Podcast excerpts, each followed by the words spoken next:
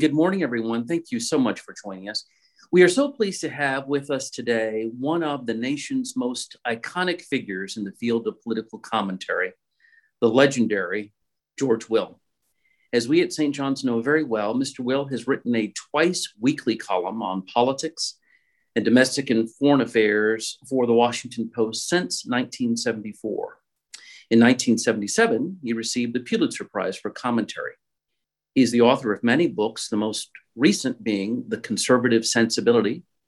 Others include The Pleasures and Provocations of Our Singular Nation and Men at Work, The Craft of Baseball, an ode to the game he so loves.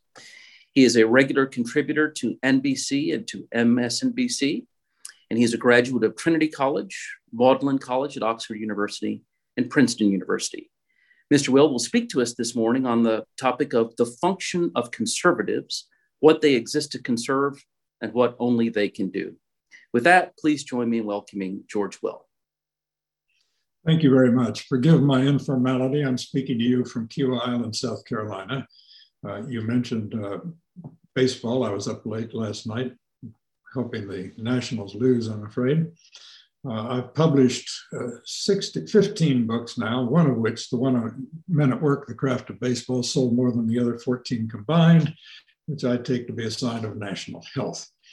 Uh, this morning, I want to talk to you about what conservatism uh, wants to conserve and what it is that only conservatives really can do in our current political situation. What American conservatives want to conserve is very simple the American founding, which consists basically of three great propositions. One of which is that there is such a thing as a fixed human nature, that we are not simply creatures that take on the coloration and the impress of whatever culture we happen to be situated in. Second is that from this fixed human nature, we can divine natural rights. That is, what rights are essential to the flourishing of people with this kind of nature. Notice there's lots of room for argument about what flourishing constitutes and what rights contribute to that. But if you don't like to argue, you pick the wrong country because Americans argue about fundamentals all the time. The third component of the American conservative uh, catechism, if you will, is that we need a government that reflects the, ref- the fact that first come rights and then comes government. We do not get our rights from the government. Uh, therefore, we need a, a, government, in Madison's formulation, uh, strong enough to protect our rights, but not so strong to threaten them. Hence the structure of our government. Complicated, but an attempt to mitigate democracy. Uh, I often think that the most overlooked word in the Declaration of Independence is secure all men are created equal, endowed by their creator with certain inalienable rights. And to secure those rights, governments are instituted, emphasizing, as I say, that first come rights and then comes government. What I've really described is that we, are, we conservatives are rule utilitarians as a rule, judging from history uh, certain rights are conducive to human flourishing. So we, we, I think we have to say we're unapologetic rule utilitarians. The progressive uh, rebellion against the founders has been going on for 125 years and has been, I'm bound to say, ruefully, remarkably successful. Uh, progressives tend to say, beginning with John Dewey and Herbert Croly and his 1910 book, The Promise of American Life. It's one of the very few, perhaps the only book, book published in 1910, still in print, never been out of print since then. Uh, Teddy Roosevelt took it in his saddlebags on one of his safaris. It was given to him by Brandeis. It's the great uh, founding document, as it were, of American progressivism. And progressives say, first of all, that uh, we are indeed mostly uh, products of the culture in which we're situated, the culture that leaves an impress upon us, that rights are spaces that the government carves out for us, spaces of autonomy that endure uh, as long as they have majoritarian support. And third, uh, that uh, Thomas Woodrow Wilson, uh, Tommy as he was known at Princeton when he was there, Woodrow when he was president there, Uh, Woodrow Wilson is the iconic figure, I think, of, um, of American progressivism because he was the first president of the United States to criticize the American founding, which he did not do peripherally.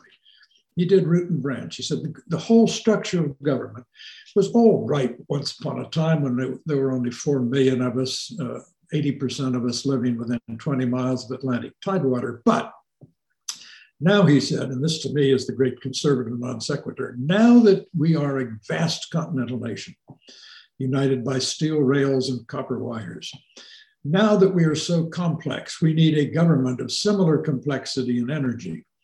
Uh, I think, in fact, what most conservatives say is the more complex society becomes, the more there is to know, the more there is the government will not know and therefore it should rely on the spontaneous order of a, of a market society, free individuals uh, freely associating, as de Tocqueville marveled at, free individuals uh, uh, making their own decisions. Uh, and that, as, as I say, government then succumbs to, we're bound to say, the, the, the fatal conceit that it can know more than it actually can and that it can uh, control more than it actually can. Markets, after all, are only information generating devices, and left free, we get lots of information and should act accordingly. Obviously, what I'm describing is an American conservatism that is very different from European conservatism, which was born in Europe in reaction to turmoil and was born in particularly reaction to the French Revolution, which gave us Edmund Burke's great reflections thereon. And conservatism in Europe was about throne and altar, somewhat blood and soil, I'm afraid, and generally in defense of stability and hierarchy.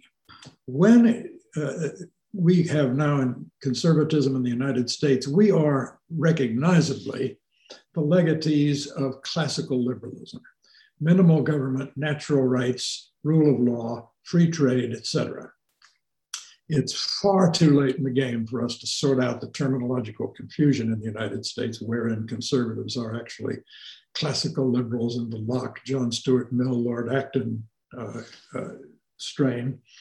Uh, but far from uh, far from valuing hierarchy and stasis, if you will, American conservatives relish churning. They relish the frictions and uncertainties and open future and potential for upward mobility of a, of a fluid capitalist market society. It has been said that the story of the Bible reduced to one sentence is that God created man and woman and promptly lost control of events. Uh, conservatives like that. We like events not being particularly controlled. Uh,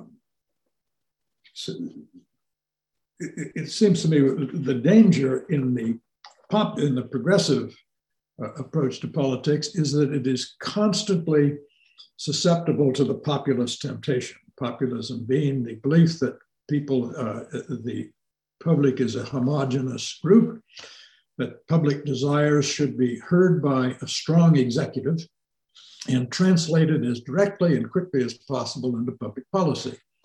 Uh, James Madison, the, the hero of, uh, he is the wallpaper on my smartphone. Uh, uh, I was a graduate student at Princeton. He was the first graduate student at Princeton. Madison said, no, that, that's exactly wrong. What we want is a, a certain measured slowness in our politics. After all, when the founders went to Philadelphia in the sweltering summer of 1787, they did not go to devise an efficient government. The idea would have horrified them. They wanted a safe government, to which end they developed one of some complexity. Three branches of government, two branches, two houses of the legislative branch, each with its own electoral rhythms and constituencies, vetoes, veto overrides, judicial review, super majorities, all kinds of ways to slow things down. People say, well, gosh, it makes it hard to pass laws. Yes, it's supposed to be hard because you don't want impetuosity in government. You want mitigated democracy. You want institutions to refine and slow the uh, emergence of public opinion. The founders were committed Democrats. And people say, well, gee, the founders wrote so much about the problems of democracy. They did, but they only wrote about the problems of democracy because they were determined to have a democracy, which indeed they bequeathed us. Uh, what we have what we have seen is in, in, our time the disruption of the Madisonian model by the emergence of the modern presidency, uh, embedded by theory. It began with uh, Theodore Roosevelt and his theory of the stewardship president. He said, "A president is free to do anything he is not explicitly forbidden to do by the Constitution." Uh, Woodrow Wilson came along with the theory of executive leadership that the president was to interpret the mood of the country and to translate it uh, as, as much as possible directly into action. And this is why he was such a firm, uh, unyielding critic of the separation of powers. He said it slows things down, and we need a government that acts with tremendous dispatch.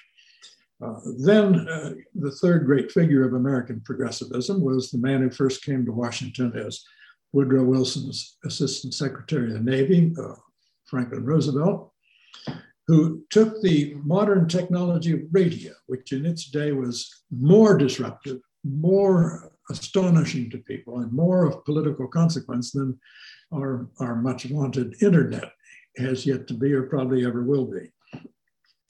Little known fact when he sat down, uh, Roosevelt did for his first fireside chat, the first two words he spoke, uh, they do not appear in the text of the paper up at Hyde Park at the Presidential Library, but the first two words Roosevelt spoke were, my friends. Now, try to imagine George Washington addressing a group of Americans as my friends.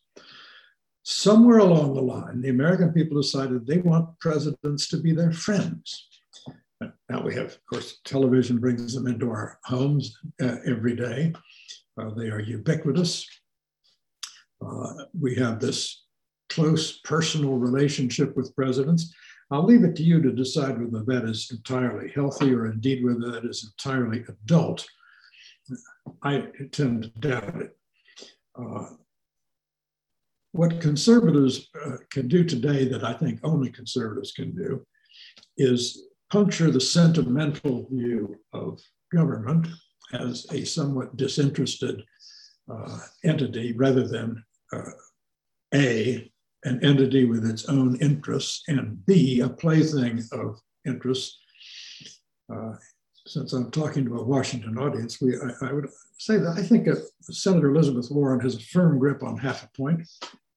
She says there's something uh, disagreeable and alarming about the fact that five of the 10 wealthiest American counties in per capita income are in the Washington area. We have no natural resources. We don't manufacture anything but laws and regulations and trouble occasionally.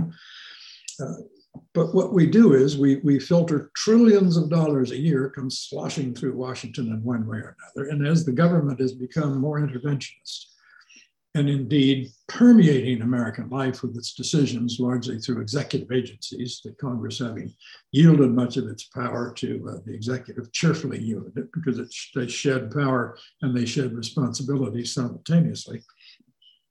Uh, as a result, uh, in my judgment, the part of, of, this that Elizabeth Warren and other progressive advocates of interventionist government miss is that uh, government inevitably becomes an engine for redistributing wealth upward. Uh, the gears and pulleys and levers of this enormous opaque machine of the administrative state uh, rewards those who can pierce the veil, if you will.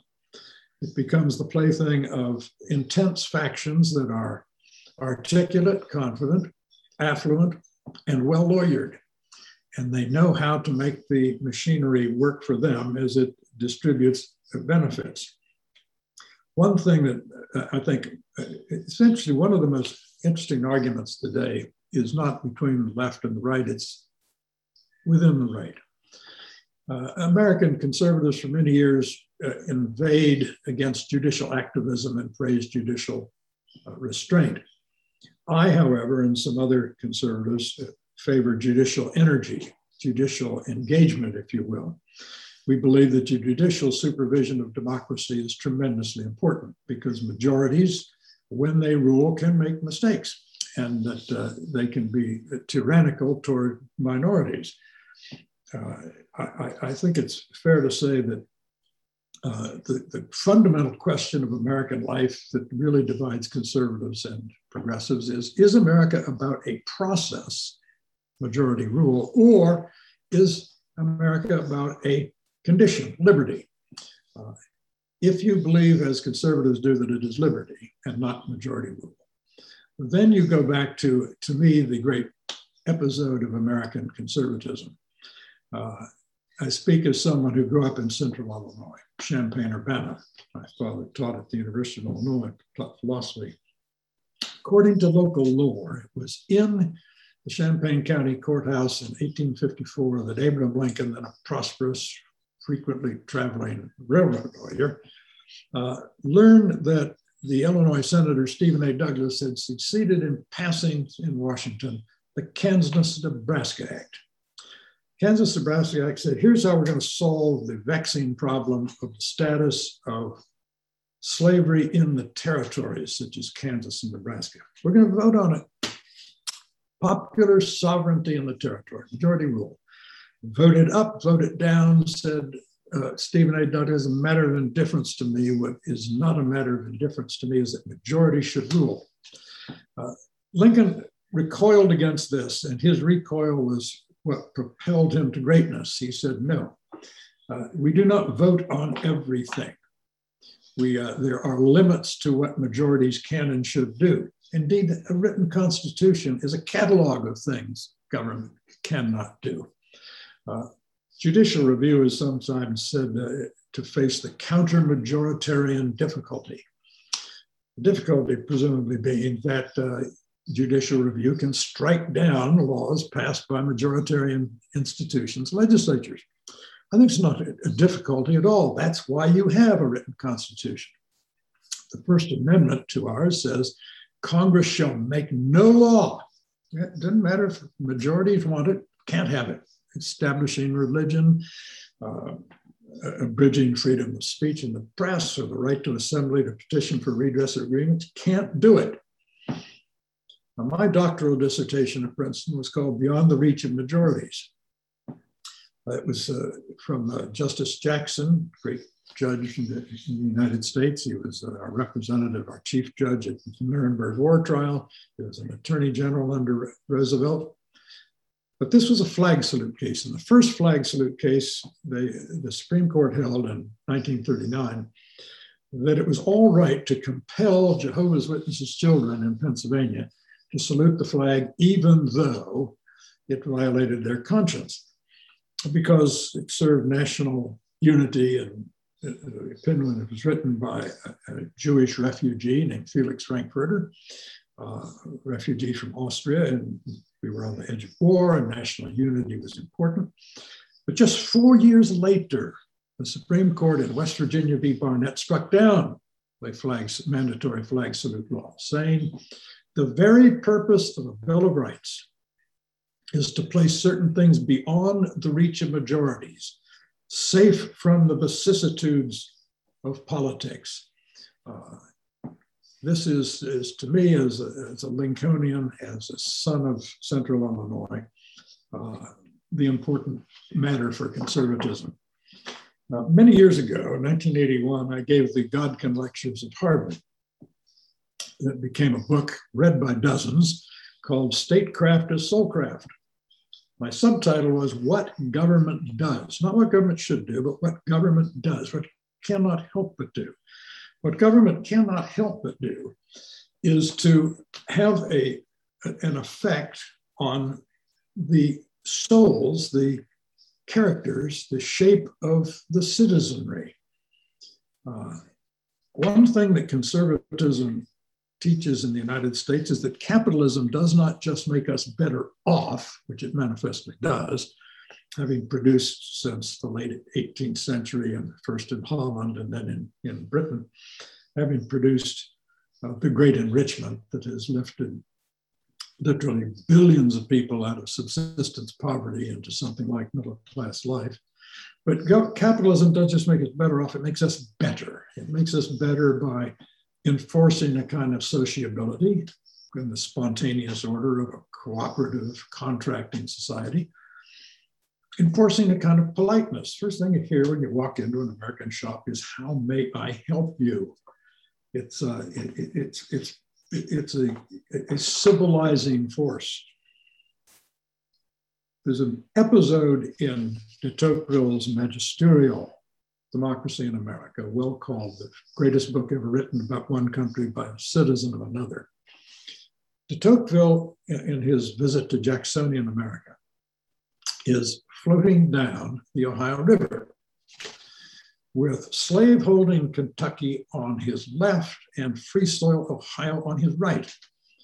Uh, he is struck, de Tocqueville was, by the torpor, somnolence, lack of energy in slaveholding Kentucky, where free labor was looked down upon as somehow demeaning, as opposed to the crackling energy of the great state of Ohio on his right, where free people and free soil worked. What conservatives stress about capitalism and respect for markets is epistemic humility. Epistemology is the field of philosophy that deals with how we know things theory of knowledge.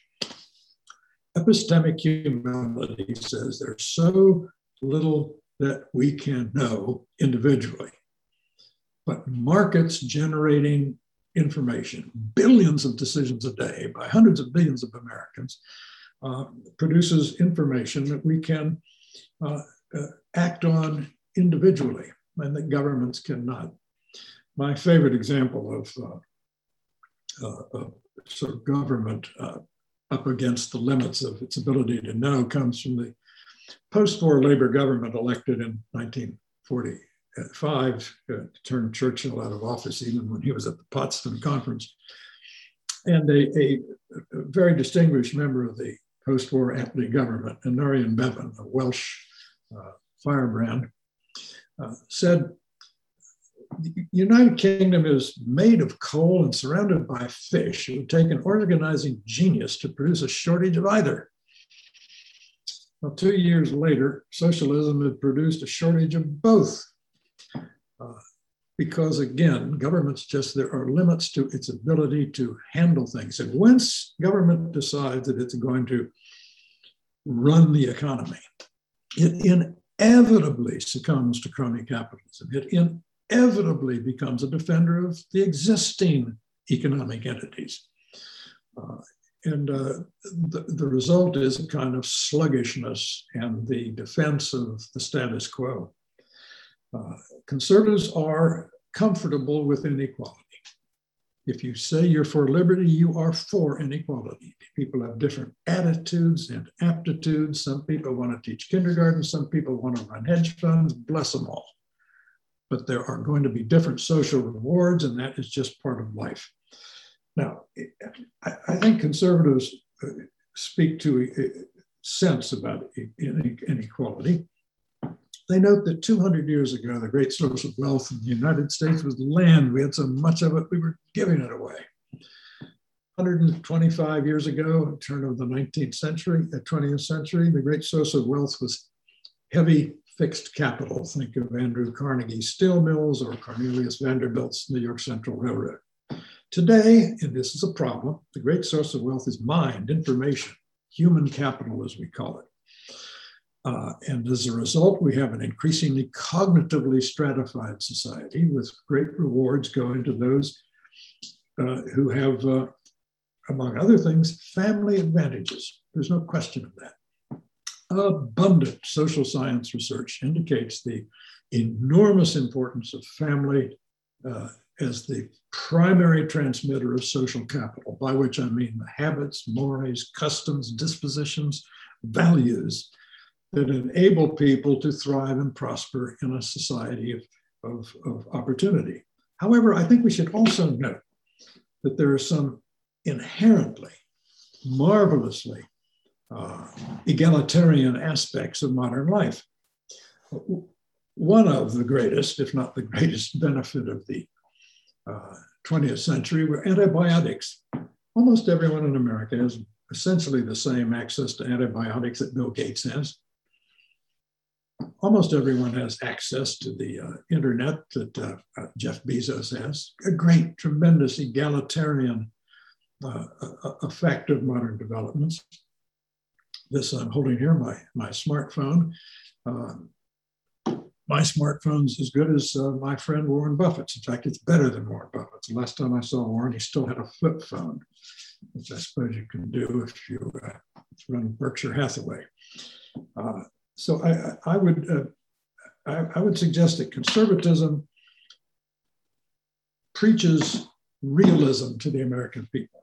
It has been said that the first law of economics is scarcity is real. There's not enough of everything to go around. First law of politics is to ignore the first law of economics, pretend there's no scarcity. Uh, we're living through a moment such as that right now. You know, long ago, and uh, I came to Washington to work in the Senate after it got re- rearranged because of the death of Everett Dirksen, who was the until 1969 was the Senate uh, uh, leader of the Republicans. He once said, a billion here, a billion there, sooner or later it adds up to real money. Now, of course, we say a trillion here, a trillion there, it adds up to real money.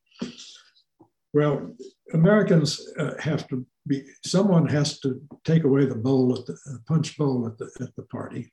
Conservatives have to be the ones who say, there are costs and there are frictions. If you say liberty, you say inequality. Uh, if you say uh, uh, it, there are limits to what majorities should be allowed to do, it is the conservatives' job, it seems to me, to uh, talk about these things. I am much more worried today for all the talk about discord, and that Lord knows the discord in America is real enough these days. But I'm much more worried about a consensus. It's as broad as the Republic and deep as the Grand Canyon, and it extends from Elizabeth Warren to Ted Cruz, whether they admit it or not. And it is this that we should have, have a large, generous, omnipresent, omniprovident welfare state and not pay for it. Everyone's agreed on that last part. We're just not going to pay for it. We're going to fob off uh, a large share of the, the, price of our, of our government appetites for goods and services on the unborn and hence unconsenting future generations. Uh, remember, there are only two ways to fund a government present taxes and future taxes. Debt, borrowing, is taxation deferred. Uh, the political class, in my experience of more than 50 years now in Washington, the political class is more united by its class interest than it is divided by ideology. And its class interest is its permanent incentive under Republicans and Democrats alike to run large deficits. That is, to give the American people a dollar's worth of government, charge them 80 cents for it. The public is happy, the political class is therefore happy. And it is uh, a recipe over the long haul for ruin. Winston Churchill, who loved our country as much as he loved his American mother, once said that the American people invariably do the right thing after they have exhausted all the alternatives. Uh, some of us on the right think that we're getting pretty far down the list of alternatives, and it's time to have some sober talk from conservatives whose function in life is to be uh, the representatives of sobriety in the sometimes giddiness of democracy. On that, I think I've exhausted my time and probably some of my listeners, and uh, I yield back to you. That's terrific, Mr. Will. Just riveting. Thank you so much. That's a great way to end and a great segue to the many questions that we have from our listeners. Let me start with the first one we have, and that is um, what do you think of the prospects of reconstituting the Republican Party nowadays to its origins? Is it possible to do that now? Should it be done now? Can it be done now? Well, one of the things we've learned in the last few years is that there are a lot fewer conservatives, that is, people like me, than I thought and hoped.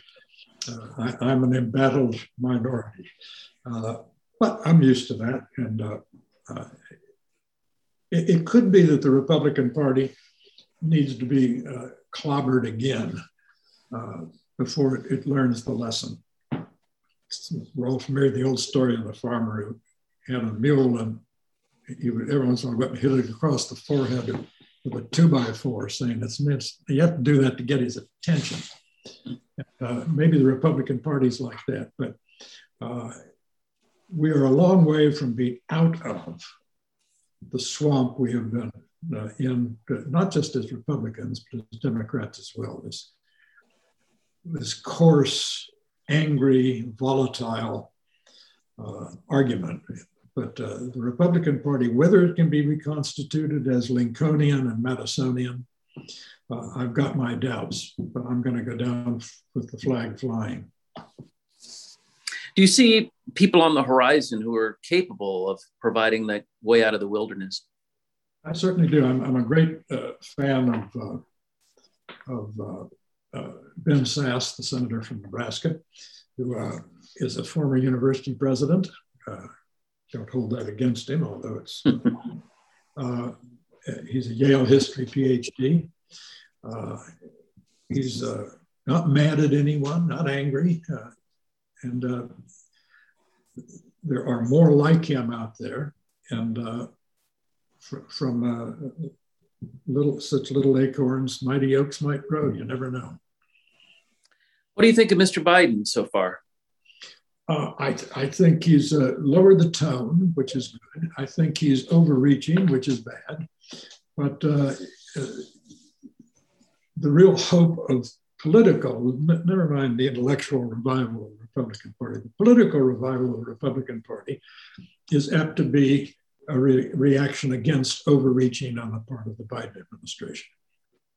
Let me do a little bit of history. In 1964, I cast my first vote for president, cheerfully for Barry Goldwater. He lost 44 states. And people said, well, that's the end of that the Republicans aren't going to win anything in the future. Well, they won five of the next six, as I recall, presidential elections. In 19, because of the anti-Goldwater landslide, Lyndon Johnson suddenly had a Congress in which he could do anything he wanted, and he wanted to do everything all at once. And they did that, 65 and 66. There was a huge Republican gain in 66. Nixon won in 74. I mean, in uh, 68, he won again in 72. Carter wins in 76. Reagan wins in 80, 84. George Herbert Walker. The Republican Party came back in part in reaction against overreaching on the part of the Democrats.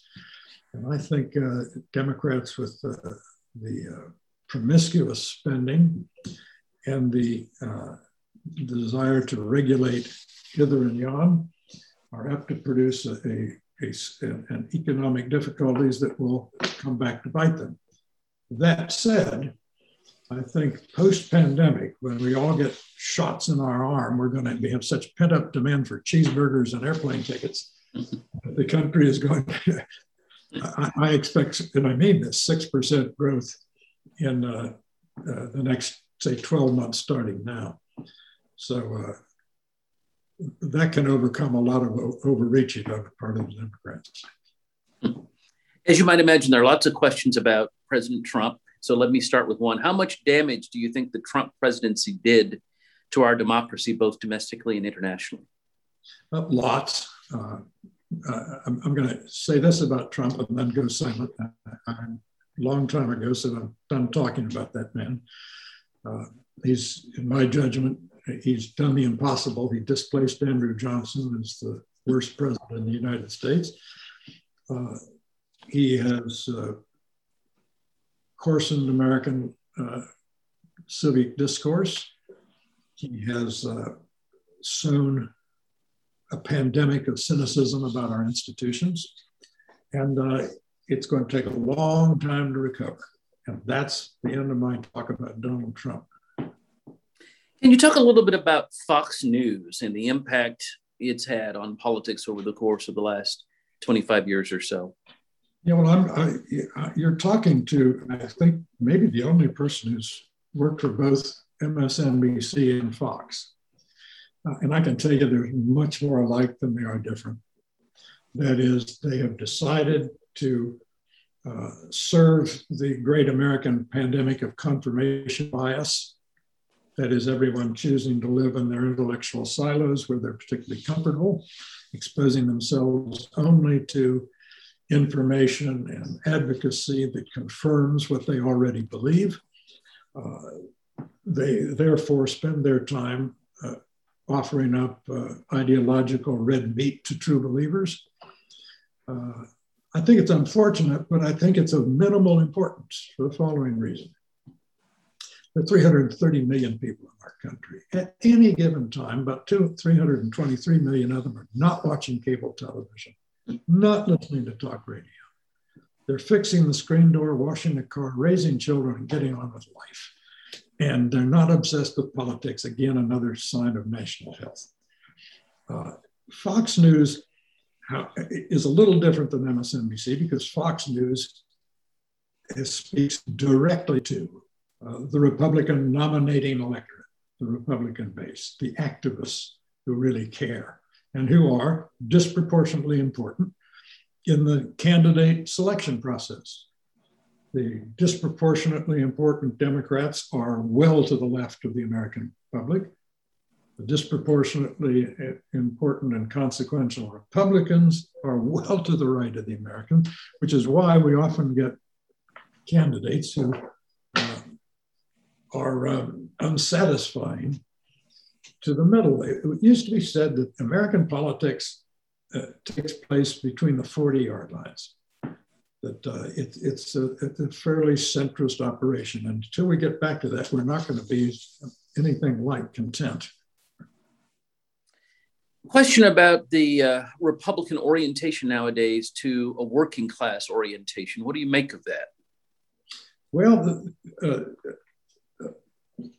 a large number of Americans feel that the dynamism of American life, the dynamism of a globalized economy, has casualties and that they are the casualties.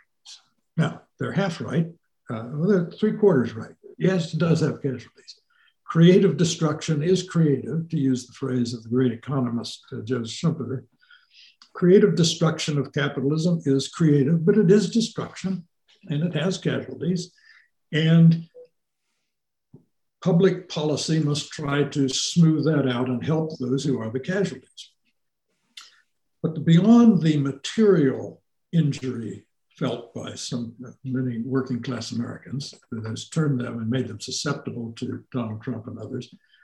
There's also the, the status anxieties, the feeling on the part of uh, the majority of Americans who have not gone to college. It's important for uh, the audience of this church on uh, Sunday morning to remember most Americans do not go to college uh, they have the feeling that they, they are not only losing materially, but they are the objects of condescension.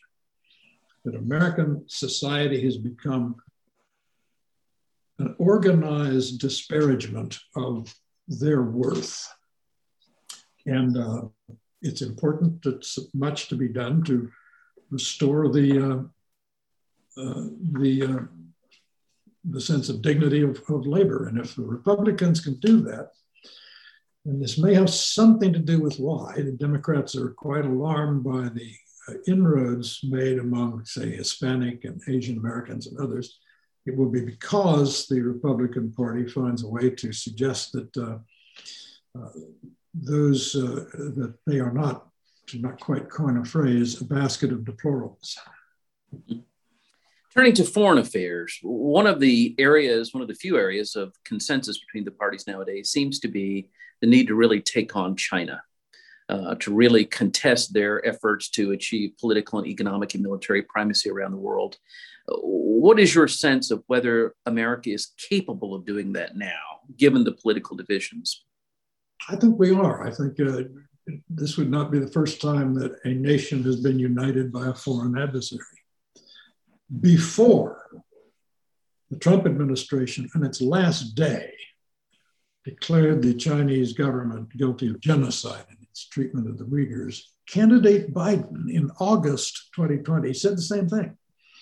So he's, there is uniform understanding that something pretty hideous is going on in China, that it is a Leninist regime devoted above all else to A, controlling people in order to uh, preserve itself.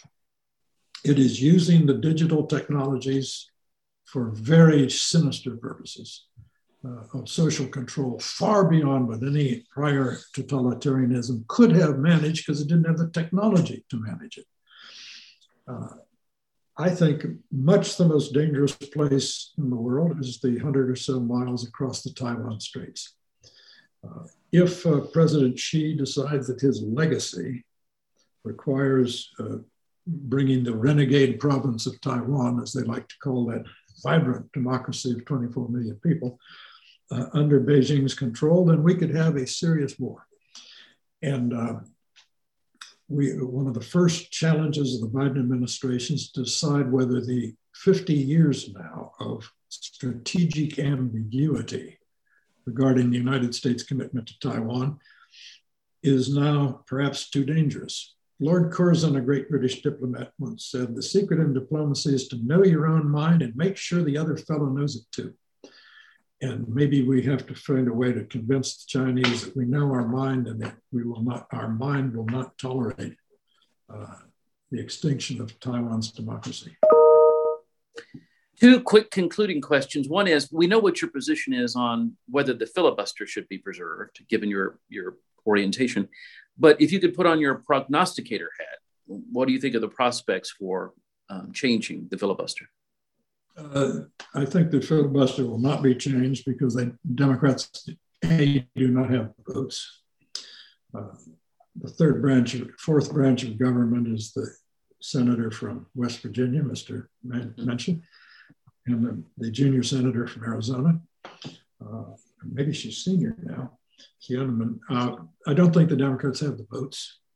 There are lots of Democrats who haven't said they're opposed to abolishing, but they are. Bernie Sanders, for example.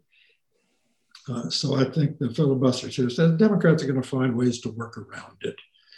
Uh, and the filibuster might save them from making the mistake that Jefferson warned against. He said, do not undertake great measures on slender majorities. Uh, they'd be well to advise to heed him. And a final question, of course, on baseball. So yeah. please comment on the current controversies surrounding the uh, Major League Baseball and wading into uh, the voting rights controversies. Well, uh, frankly, I, I, warned the commissioner of two things. I said, if you move the, the All Star game, you're going to move it to a state that has some voting laws that are more restrictive than those in the new Georgia law. And bingo, they did it in the first try. They got to Colorado, and Colorado has some laws that are less liberal, if you will, than Georgia's new law. Second, is that what, what the danger is that now Major League Baseball becomes every summer a hostage. Next summer, they're supposed to play the All Star game in Los Angeles. I guarantee you, there are five, ten, dozens of activist groups are going to say, no, Major League Baseball shouldn't come here unless California enacts this or repeals that. So once you, you know, it's a pastime. We go to games to get away from politics. And it would be nice to uh, leave it that way. Terrific. Mr. Will, we cannot thank you enough for joining us. What a wonderful, riveting talk this was. And we're very much in your debt. I enjoyed it. Thank you for having me. Thanks again.